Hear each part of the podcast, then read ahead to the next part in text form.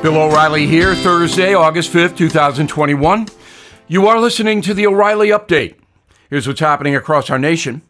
Senator Rand Paul urges Americans to resist mask mandates. Majority of adults believe the worst of the pandemic lies ahead. The push to remove Gavin Newsom gains steam in California.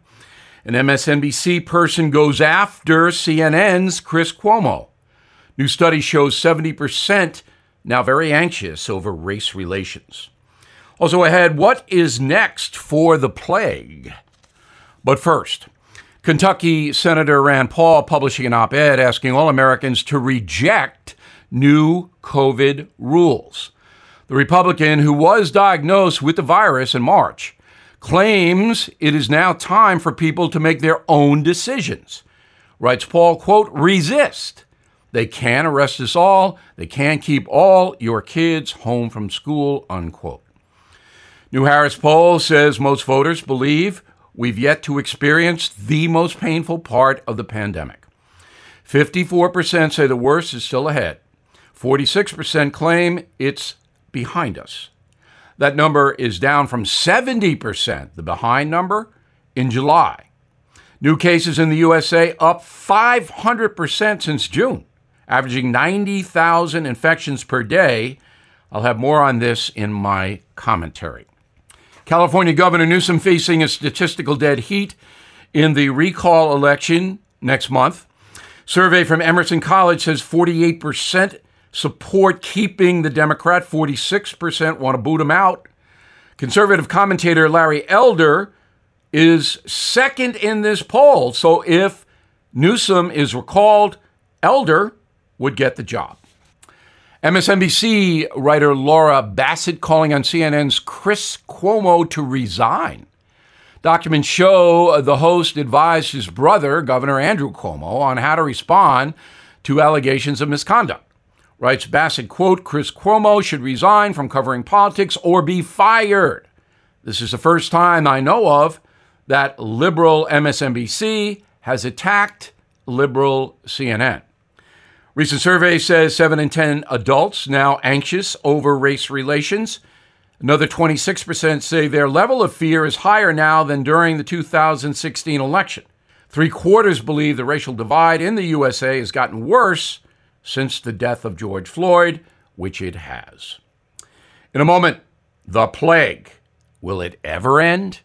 Right back. Born from the tragedy of 9 11, the Tunnel to Towers Foundation has been delivering on its promise to do good and never forget the sacrifices of America's greatest heroes. Heroes who put their lives on the line to protect our country and our communities. Heroes like Bristol, Connecticut Police Sergeant Dustin DeMonte. After responding to a domestic violence incident, he sustained fatal gunshot wounds. He left behind his expectant wife and two children. Thanks to the generosity of people like you, Tunnel to Towers paid the mortgage on the DeMonte family home, lifting a financial burden. As his loved ones mourned the decorated officer's loss, they welcomed a miracle, the child he would never get to meet. So many families need your help.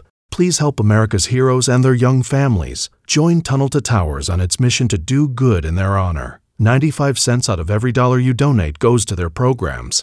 Donate $11 a month to Tunnel to Towers at t2t.org. That's T, the number 2, T.org. Time now for the O'Reilly Update message of the day the ongoing COVID horror. Here are the facts. The so called Delta variant of the coronavirus spreads much quicker than the original. So the USA is now seeing 90,000 new cases every day, as I reported, and 90% of those are Delta variant. 165 million Americans are now fully vaccinated. That is about half the population. And remember, children under 12 are not eligible for the vax.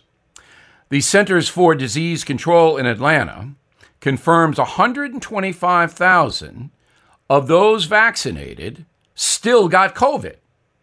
But that is 0.07%. And the death rate for those vaxxed is 0.001%. Almost doesn't exist. So, vaccinated Americans are more than 90% protected from the Delta variant and any other offshoot of COVID. Unvaccinated Americans are 100% at risk.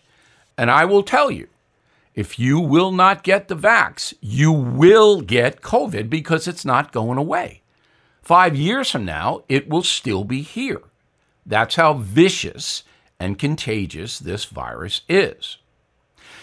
Now, what's likely to happen in most places because of COVID? Vaccine passports. There cannot be a federal mandate.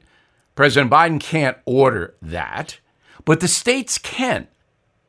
And if you research the polio situation, you will find out that in the 1950s, when polio was crippling tens of thousands of Americans, that the federal government did not order mandatory vaccinations, but all 50 states did. There weren't 50 back then, but now all states mandate vaccinations against polio. So, constitutionally, you can have these vax passports and they will spread. Here in New York City, where I am, the vaccine passport kicks in in the middle of August. Now, this is going to really hurt two groups tourists, and that's a $50 billion industry in New York, and African Americans, because 33% are vaccinated in New York City, while almost 70% are not. So, you're going to have vaccine passports throughout the country, not everywhere, but in many, many places. And if you don't get vaxxed, you won't be able to go to the movies, go to restaurants, on and on and on and on. Also, the pressure on unvaccinated Americans is going to mount, both from your peers in your own neighborhood and the social pressure, because you're not going to be able to go to a game, a concert, as I mentioned, a restaurant, the movies. And so, this is not a good thing for your life. So, that is what is likely to happen in the near future because of this vicious COVID. I'm Bill O'Reilly. I approve the message by writing it. For more honest news analysis, please visit BillO'Reilly.com. Killing the Mob, still going great. You'll like the book in a moment, something you might not know. You're cruising down the highway, windows rolled down, tunes blasting from the radio. You're in the zone and living the dream. Suddenly, your car sputters, coughs, and throws a wrench in your whole day. Tow trucks, repair bills, the dream turns into a nightmare. Don't wait until car trouble steals your peace of mind. Visit CarShield now at carshield.com/carlson. For nearly 20 years, CarShield has helped millions of drivers avoid the stress of major repairs. They offer plans covering up to 5,000 parts and systems, from your engine and transmission to electronics and more, all for a low monthly rate that fits your budget. CarShield plans also include unlimited miles, 24/7 roadside assistance, and rental options. Get peace of mind now. Visit CarShield online at carshield.com slash Carlson. Join millions of customers and contact CarShield now to save 20%. Visit carshield.com slash Carlson. That's carshield.com slash Carlson. Visit now.